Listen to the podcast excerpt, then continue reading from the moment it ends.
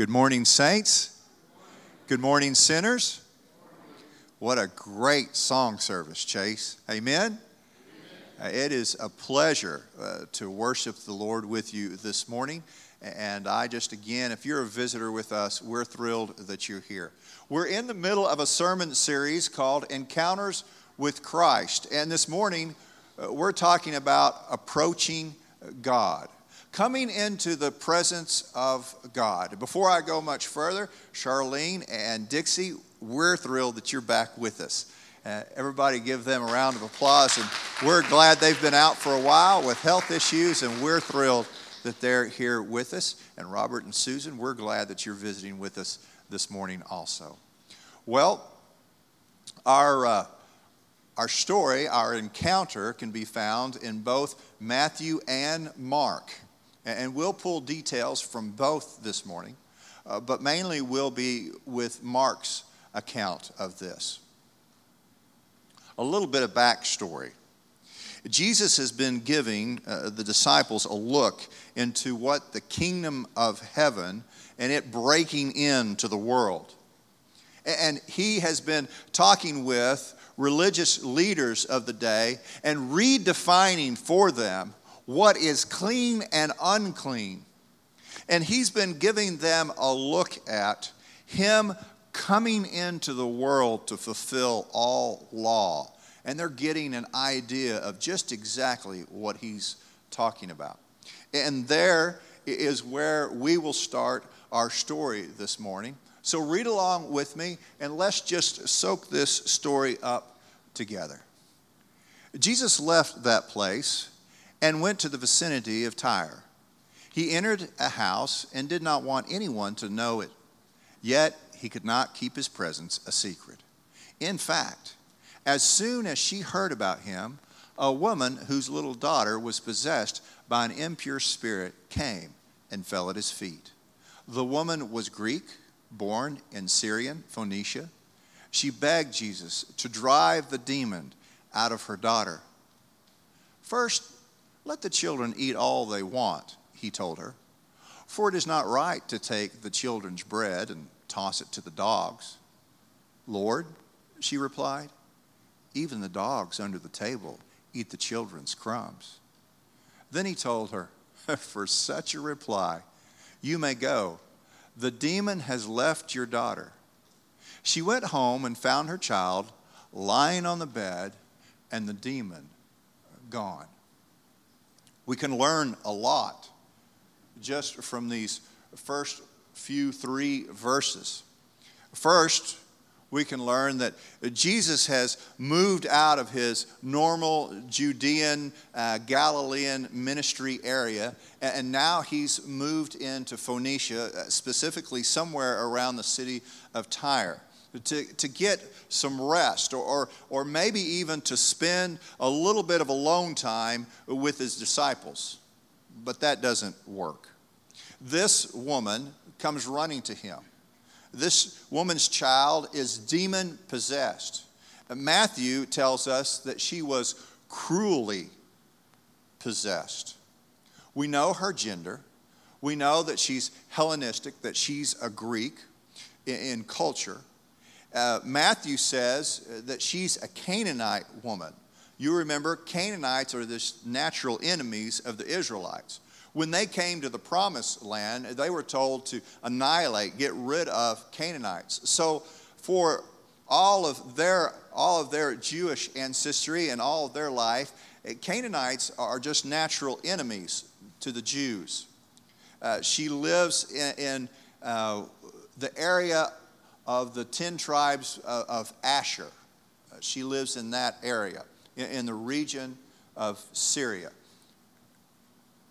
Uh, Timothy Keller says that there are, and you, you, got, you parents will appreciate this, there are cowards, there are reg- regular people, uh, there are heroes, and then there are parents.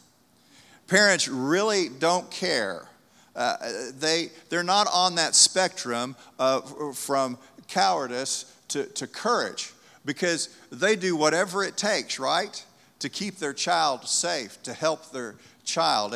throw out all your virtues and all your personalities, you'll do whatever it takes to take care of your children. Amen? So you can relate to this woman today. Matthew says she throws herself at Jesus' feet and begins to beg. And this is the present progressive, meaning she keeps on begging. A matter of fact, the disciples in Matthew's account asked Jesus, Can you just send her away? She keeps begging, she keeps going on begging. But there's no stopping this woman, Phyllis, because she is desperate for her child as a parent. Now, when you first read Jesus' reaction, you might be tempted to say, well, I think Christ is being uh, degrading here, mean spirited, maybe even racist. Can I tell you, anytime that you read Christ like that, anytime you interpret Christ like that, you're reading him wrong.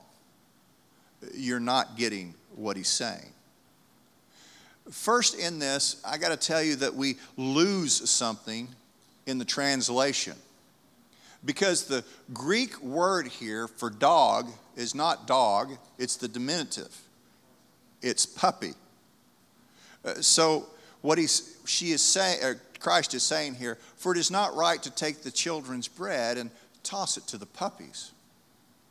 Can I tell you that wars and battles and disputes have been, be, been and are still being launched because of the wrong way to interpret Jesus Christ? Can I tell you that any time that you are degrading, you are mean spirited, and you are being racist, that that is never the righteousness of God. Amen? This is a parable. This is a metaphor. This is a simile.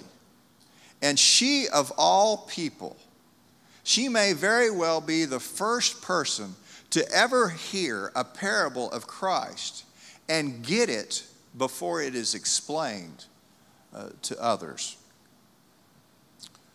What Christ is saying to the Syrophoenician woman is please understand, there's an order to things.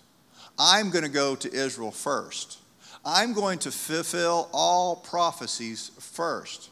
I'm going to my family first. And then I'm going to the Gentiles, to all nations. What she says next is incredible, it's remarkable.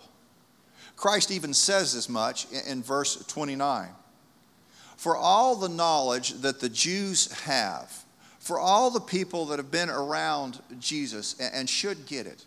She's the first one to recognize his divinity and to hear what he is saying through the parable. Uh, in Matthew's account in 522, she calls him Lord and the Son of God. Strange that this this Syrophoenician woman, this Canaanite woman, recognizes the divinity of God before anyone else.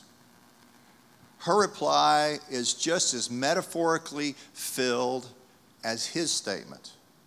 Timothy Keller, in his book, uh, Jesus the King, which I think Mike used this morning uh, for his thoughts, uh, replies that she, she is saying, Yes, Lord. But even the puppies eat from what comes from the table too, and I'm here for mine. Yes, I understand I, am not from Israel. Yes, I understand uh, that, that, that I'm not an Israelite. But I understand who you are. I understand uh, that I don't worship Yahweh that you worship.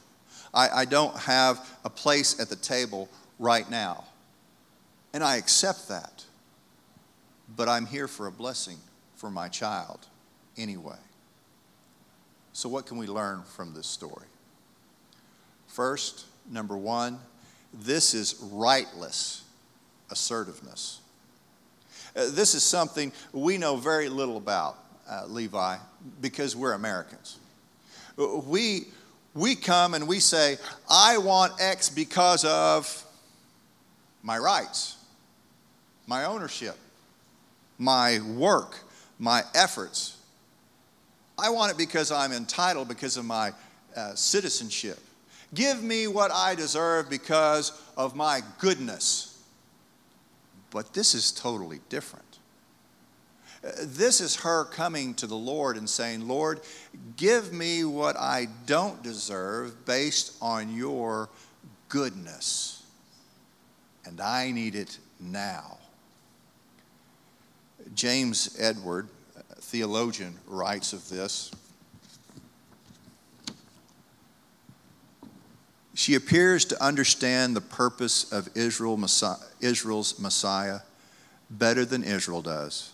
Her pluck and her persistence are a testimony to her trust and her sufficiency and surplus of Jesus.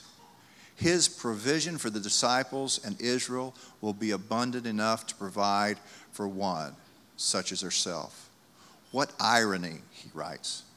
Jesus seeks desperately to teach his chosen disciples, yet they are dull and uncomprehending. Jesus is reluctant to even speak to a walk on pagan woman. And after one or two sentences, she understands his mission and receives his unambiguous commendation. How is this possible?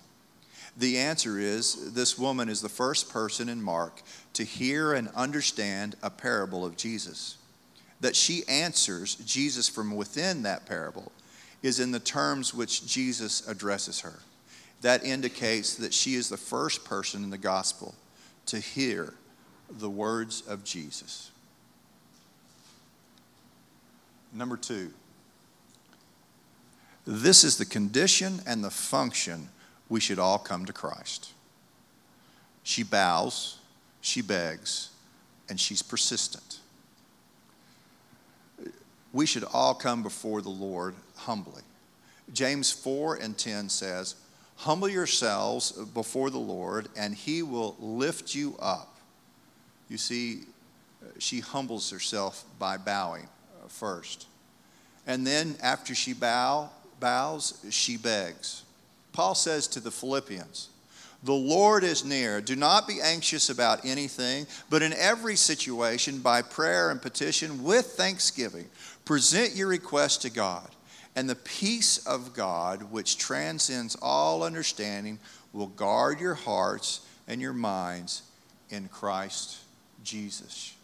She bows, she begs, and she keeps on. She's persistent. Jesus tells this wonderful parable in Luke 11, uh, verses 5 through 8 uh, about this poor man who has a visitor in the middle of the night and he can't fill his obligation to feed him. So he goes to his wealthier friend and he knocks on the wealthier friend door and he says, Give me some bread. I need some bread. I've had some visitors come in and I can't practice hospitality with them because I don't have enough bread. Will you come to the door? And the wealthier friend says, I'm sorry. I've already put my children down for the night. I've already locked the door. I'm already in bed. But the poorer friend just keeps knocking and keeps persisting. And finally, the man gets up out of bed, comes to the door, and gives him what he needs to fulfill his obligation for hospitality, to be hospitable. Jesus tells this parable and then says, So I say to you, ask and it will be given to you. Seek and you will find. Knock and the door will be open to you. For everyone who asks receives, the one who seeks finds and to the one who knocks, the door will be opened. Jesus goes on and says, If then, if you are evil and you know how to give good gifts to your kids, then how much better is God, who is perfect? And He will give you the gift of the Holy Spirit if you will just ask Him. So she bows, she begs, and she persists. This is the condition and the function we should all come to Christ in. Number three, this is the gospel. This is the gospel. Martin Luther King was moved and amazed, excuse me, Martin Luther, King just rolls off the end of your tongue sometimes. Martin Luther was amazed at this story. He says, This is the gospel. And he's got it right, doesn't he? Think about it.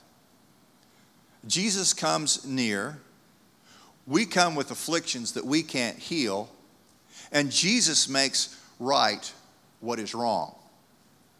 John says, if we will confess our sins, he is faithful and just to forgive us of our sins, purify us from all unrighteousness.